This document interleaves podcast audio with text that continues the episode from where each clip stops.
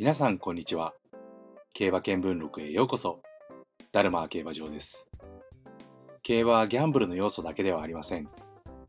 競馬はもっともっと深い世界で独自の文化が息づいています。この番組では競馬のアートや音楽、文学など競馬がインスピレーションの源となった文化的作品にもスポットを当てていき競馬文化に触れ競馬ファンとしての視野を広げていこうという番組です。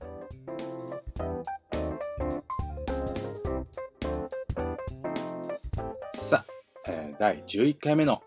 競馬見聞録、今週も始めていきましょう。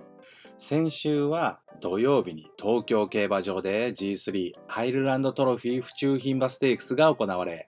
一番人気のディビーナが鮮やかに逃げ切りがち。エリザベス女王杯への優先出走権を手に入れました。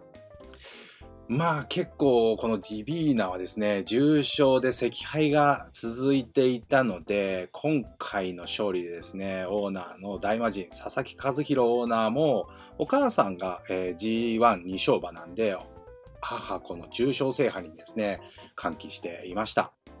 日曜日には、えー注目の G1 秋華賞が行われ、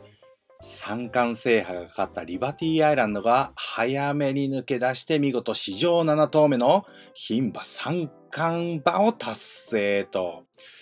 いやー、とんでもなく強かったっすね。単勝の最終オッズが1.1倍と圧倒的一番人気に応えての見事勝利。ちなみに単勝1.1倍になったのはですね、1984年のグレード制導入以降8度目なんですけども、えー、秋華賞ではですね、2002年のファインモーション以来2度目ということですね。で、三冠牝馬を達成した馬たちの中では最も最終戦で支持されたという結果になりました。あーそれで、それだけですね、もうファンの方に勝つと信じられていたっていうこともすごいですよね。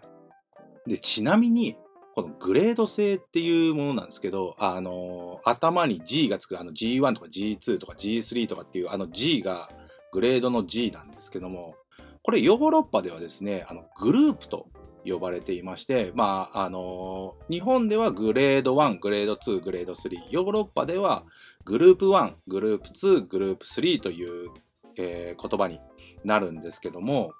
これがですね、最初ヨーロッパで、あの、競走馬の価値を分かりやすくするために、あの、まあ、このググループ制、ヨーロッパでいうところのグループ制というところが導入されて、その後数年後にですね、北米カナダで同じ意味合いを持ってて、えグループ制じゃなくてグレード制っていうので、えー導入がされました。で、その後ですね、この G がついたレースを勝った馬っていう勝った馬がですね、まあ、まあ、強いっていう感じで、まあ、わかりやすく言うと強い馬たちがですね、どういう馬なのか、どのレースが勝つと強いのかっていうのをわかりやすくするために、この G っていうのが、えー使われていて、えーまあ、世界流共通でこの G の意味合いを統一しましょうよっていう風に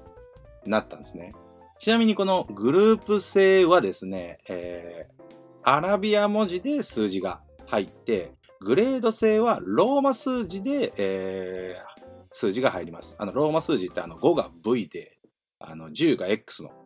やつなんですけど、で、日本ではグレード制なんで、ローマ数字になるので、あの G の後に棒が1本、G1 であれば棒が1本、G2 であれば棒が2本、G3 であれば棒が3本っていう形の、えーローマ数字という表記になります。G123 ってあの数字、アラビア数字で書かれているのは、えーグループ制を用いてるヨーロッパにだけというふうになりますね。はい。で、まあ見事こう三冠牝馬が達成されて幕を閉じた先週の競馬会なんですけど、結構いろんな話題があったんですよね。で、私、ダルマーがですね、えー注目したのはですね、えー G12 勝馬のソングラインとか、あとは、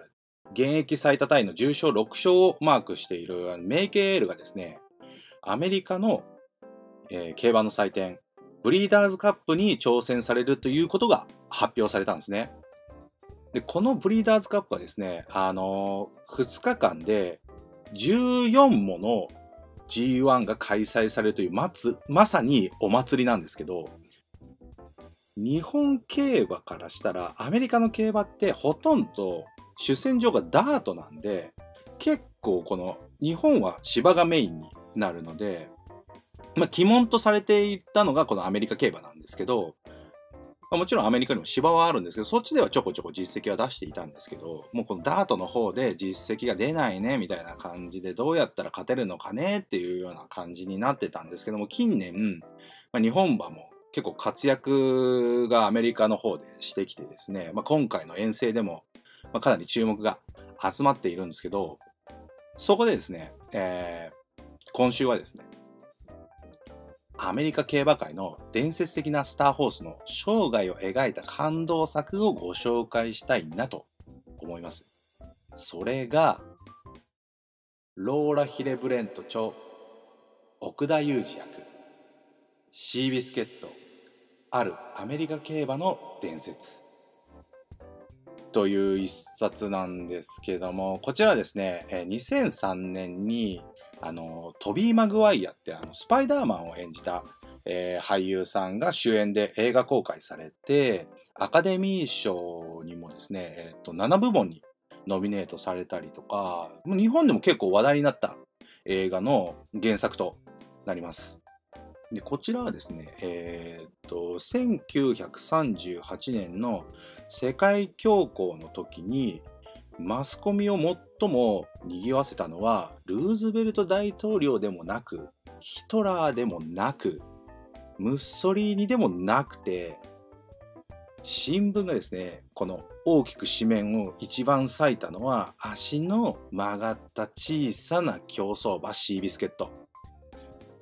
馬主はですね、自転車修理工から身を起こして西部の、えー、自動車王となったチャールズ・ハワード。でですね、えー、もう寡黙な過去を持つ、寡黙な、はい、謎めいた過去を持つですね。謎めいた過去を持つ、えー寡黙な調教師、トム・スミスと、片目が不自由な赤毛の騎手、レッド・ポラード、そしてこのシービスケットというですね、あの悲運の名馬と男たちの奇跡の物語を描いた作品になります。でですね、このシービスケットはですね、あの小柄で、ずんぐり体型で、まあ足は曲がってるわ、性格はおっとりしてるわ、食欲旺盛でいたずら好きだわと、まあ結構競走馬には向いていない側の、あの、馬だったりするんですけど、もうね、戦隊もので言うと、昔の黄色ですね。まあ、結構愛されキャラ。そんな彼がですね、あのアメリカ最強の三冠馬、ウォーアドミラルに挑むというお話なんですけども、このウォーアドミラルがですね、お父さんもですね、アメリカで多分、どの馬が強いですかとアンケート取ったら必ずベスト3に入ってくるマンノンウォーっていう通称ビッグレッドなんですけども、このお父さんを持つ三冠馬なんで、もエリート中のエリートなんですよね。で、そこに挑む、この、昔の戦隊ものでいうところの黄色のシービスケットが主人公の物語というですね、もうこの世界大恐慌の時代において民衆の心を掴んだのはですね、もうこういう下から這い上がっていくような男たちの物語だったわけなんですよね。で、この本ですね、あの、いいところがですね、結構ありまして、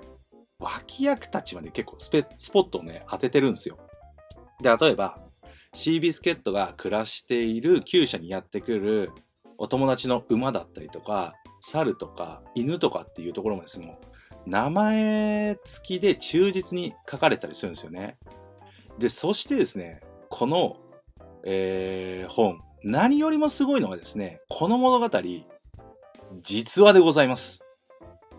本当のお話を書いた本なんですよね。もうね、読み始めたら手が止まんなかったっすね。もう圧巻の521ページ。ねえ、もう読書の秋なんで、秋の夜長にもって恋の一冊となっております。そんなシービスケットがですね、主戦場としていたのが、アメリカ・ロサンゼルス東部にあるサンタアニタ競馬場なんですけど、このサンタアニタ競馬場はですね、日本とも結構縁が深くて、あの、1959年に白力っていうダービー馬がですね、えー、アメリカに遠征して、えー、ワシントンバースデーハンデキャップっていうのをですね、日本調教馬として初めて日本国外の重賞を、えー、制覇したと、えいう場所になりまして、1995年からですね、大井競馬場との、えー、友好交流提携を結んでいて、まあ、交換競争っていうのが行われていまして、大井競馬場では、えー、サンタアニタトロフィーっていうレースが行われていて、このレースの日にはですね、このサンタアニタ競馬場であったりとか、あとはアメリカ競馬を紹介するイベントなんていうのも、えー、開催されていたりとかですね、逆に今度サンタアニタ競馬場ではですね、えー、東京シティカップっていうのが開催されていて、この開催日にはですね、ジャパンファミリーデーと題して日本の文化を紹介するイベントが行われていたりとかですね、こういう交換競走が行われていると、その向こうのですね、あの、文化とかが紹介されていて、行くとですね、結構楽しかったりするんで、まあちょっとこの大井競馬場で開催されているのが、あの、確か夏だったと思うんで、もう今年はもう終わっちゃってるんですけど、また来年ですね、えー、もし覚えていたら行ってみていただければと思うんです。そしてですね、このサンタアニタ競馬場はですね、今年2023年の、えー、アメリカ競馬の祭典、ブリーダーズカップの開催予定地となっているんで、もう遠征する馬、出走予定の馬、日本競馬界の新たな歴史の舞台となるかが注目されておりますね。もう非常に楽しみな場所でございます。場所なのかな？楽しみでございます。えーそんな、えー、競馬会なんですけども、今週の JRR、JRA 今週の JRA はですね、えー、土曜日に東京競馬場で G2 富士ステークスが行われています。行われていますじゃない。行われます。もうダメダメっすね。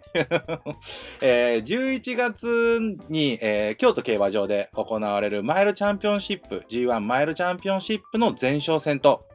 なりまして、今年はですね、えー、NHK マイルカップの覇者、G1 馬シャンパンカラーや、えー、1年7ヶ月ぶりの復帰戦となるステラ・ベローチェがですね、えー、エントリーなどしております。